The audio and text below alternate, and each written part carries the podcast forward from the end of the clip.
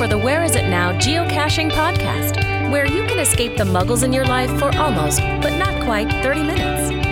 This podcast is sponsored by the Four State Geocaching Society and was recorded at Digital Planet Studios near Joplin, Missouri. Now let's welcome our host, Where Is It Now? Welcome to the Where Is It Now Geocaching Podcast, Episode 3. I'm looking out my window at turquoise water. It's just still as glass and white sand, uh, palm trees. It's early in the morning. There's not very many people on the beach yet. I got tired a few days ago of being stuck at home and jumped in the car and drove down to the panhandle of Florida. I'm, I'm on Santa Rosa Beach. I got my GeoGo app out and I planned a trip of counties so that I could grab some new counties. In my plan, I had 26 that I was going to get on the way down. I got nine, so I was not successful in getting counties. It was an 18 hour drive for me the way I did it uh, to get some new counties, and it was just a long, long, long day. But I'm happy to be here. I mean, I'm I'm here looking at the water. This is day three. They just opened the beaches yesterday, so I got to go down for just a minute and not just look from afar, but actually go down. That was nice. Uh, but today I have that fever. There are so many caches in this area that I don't have.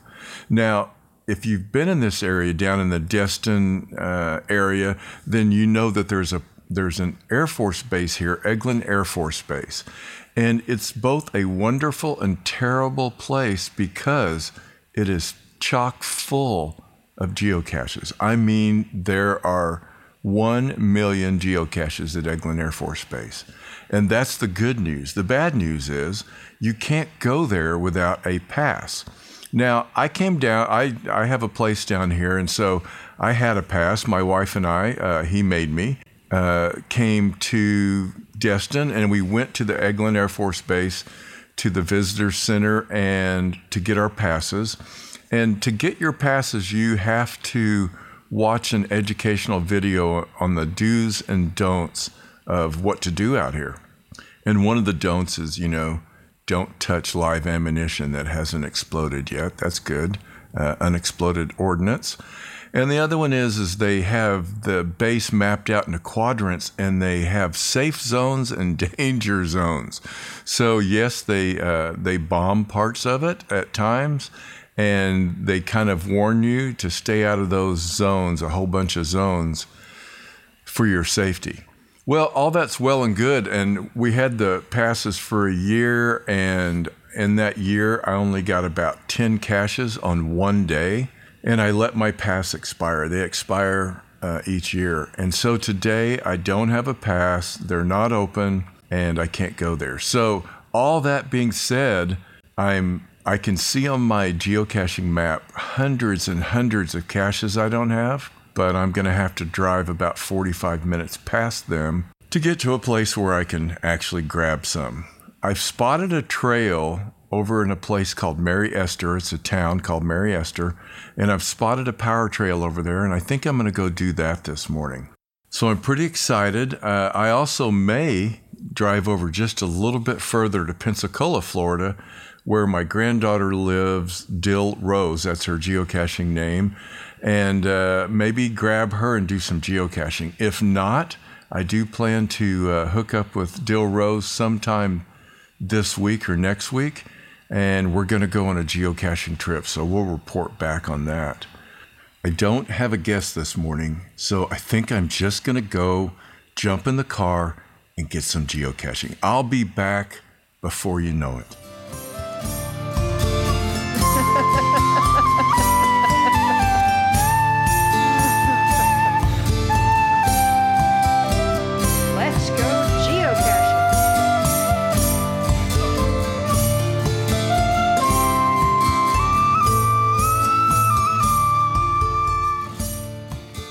If you know me, then you know when I say I'll be back after geocaching in a minute, that that never happens. In fact, it's actually been almost a week since I recorded that. And rather than start over, I'm just going to take up on the story where I left off. I was sitting in the condo. I was looking at the beach. I was thinking about geocaching. I was thinking about my granddaughter.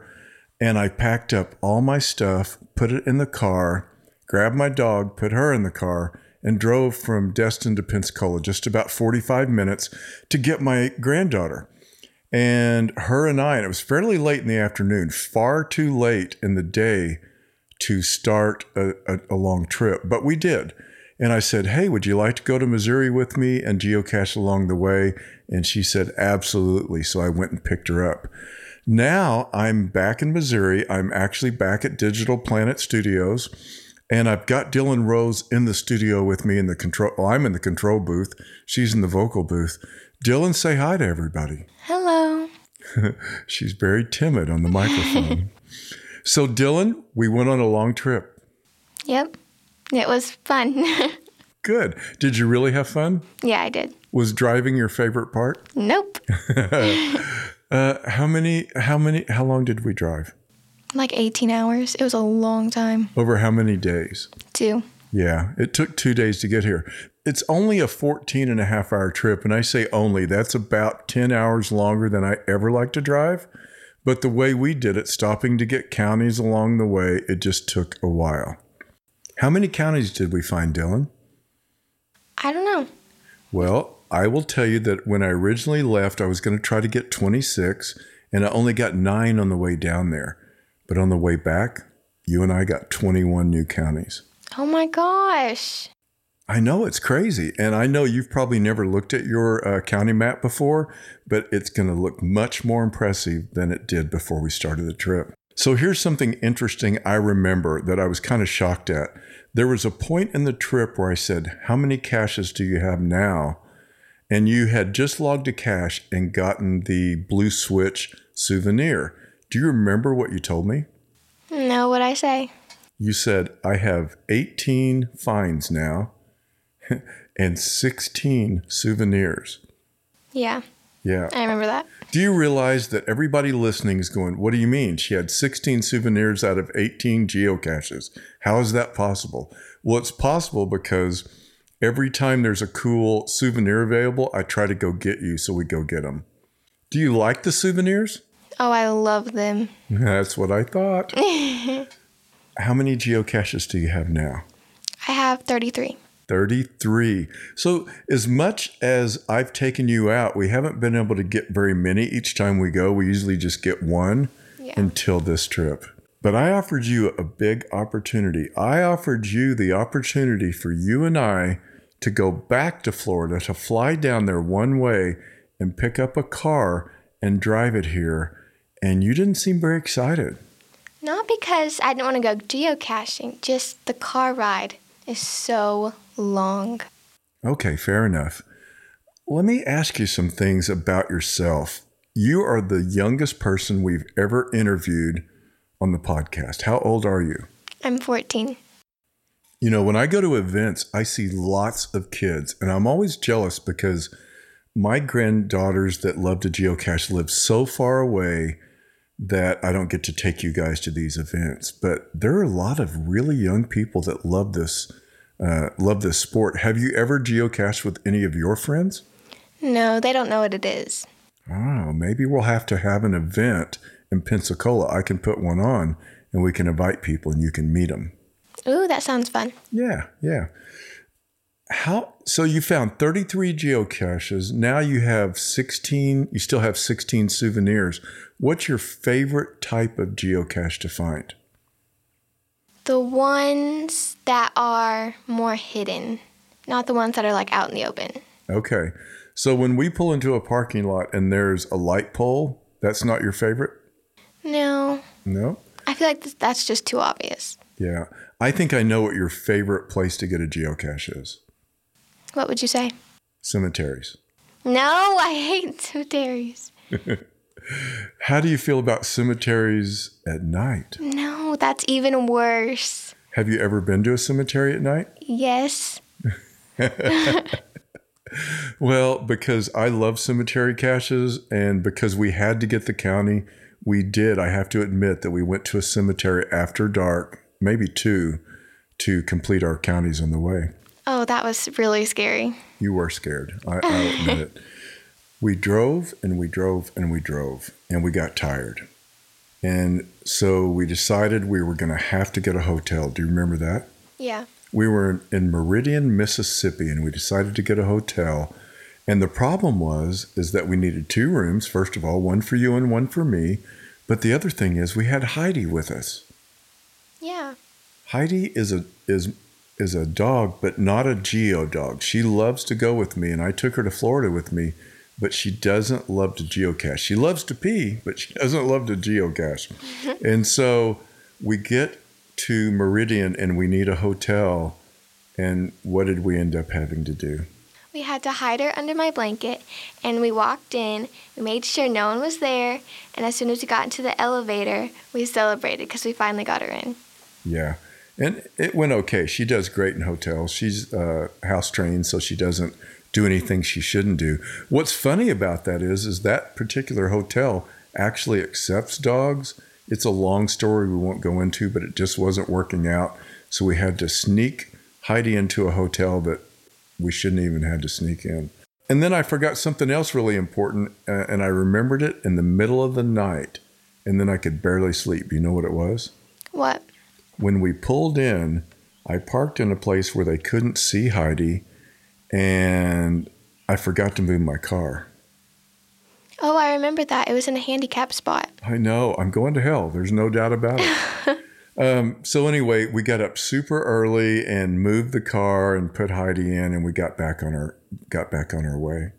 You like the ones that are hidden better? Give me an idea of, of one that you can think of, or a type that the way it was hidden.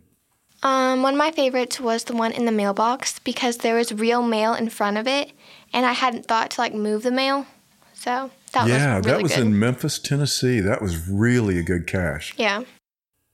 The name of that cache was AOL, and the GC number is GC5Y34T.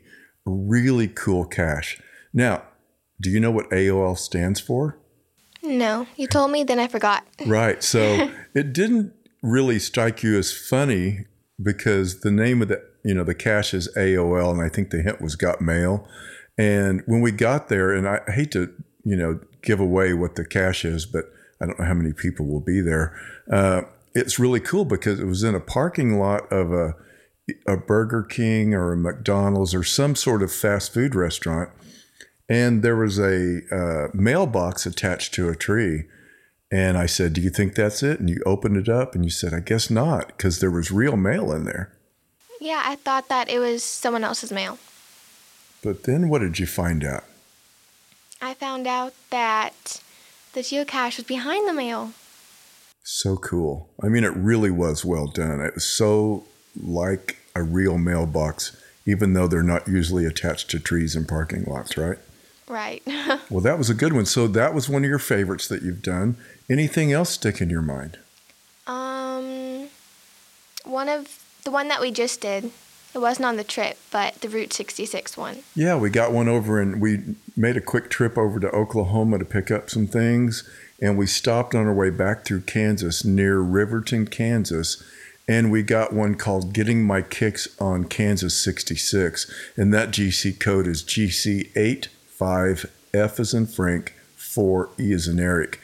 Yeah, that was a cool cache. And at first I was worried when I saw there was a place to park, but it was it worked out perfectly. It was a cool little place to pull over and park, and it was a really neat sculptor and a really nice cache.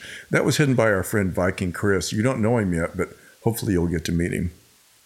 Of the 33 caches that you found, 32 of them are traditional caches. And I don't even know if you know what that means, but we'll talk about it. But one of them's a CITO. Do you know what a CITO is? No. It's funny because you were there. And this is interesting. It's an event where you pick up trash. Oh, I remember that. Yeah. I didn't know that that is what it's called. Well, CITO stands for cache in, trash out. So you, you go in, you, you grab some caches, but you pick up trash, and it's it's always an event. It's a very popular event. That one was put on by Brandy Jack, and you logged it back in June of 2018. I've noticed that when I look at the stats of friends and family, it seems like most of them only get caches when they're with me. For you, that's totally true. I don't think you've ever gotten a cache when I wasn't with you, have you? No, I haven't. Tell me why. Because I can't drive. Ah, that's a bummer. Well, if you could drive, would you geocache on your own? Yeah. Yeah. We've got to find you a geo buddy. Ooh, sounds fun. Yeah, we'll find you a geo buddy in Pensacola that you can go caching with, maybe a nice family. So I'll definitely put on that event. We'll meet some people and we'll get you fixed up. Wow, what a week we had. I drove 18 hours to get there. Uh, we drove 18 hours to get back. Uh, going both directions, I went through Florida, Mississippi, Alabama, Tennessee, Arkansas, and Missouri. And while we were here, we went to Oklahoma and Kansas it was a great week of geocaching and traveling with my granddaughter and kind of hanging out at the beach. Uh, I want to give a shout out to Joseph McDade, the creator of the music that you hear in the intro, the outro, and then the Let's Go Geocaching music. And a shout out to Skeet for the laughter and the Let's Go Geocaching soundbite. Our guest Dylrose for sharing her story with us we want to invite you to be a guest on the podcast. If you would like to be a guest or you know someone that should be a guest, please reach out to us. You can reach out to us two ways. You can email us at info at fourstategeocaching.com or you can just go to the Where Is It Now Geocaching podcast on Facebook. We can't wait to hear from you. You know what to do. Subscribe to the podcast, invite your friends. I'll see you next time in episode four.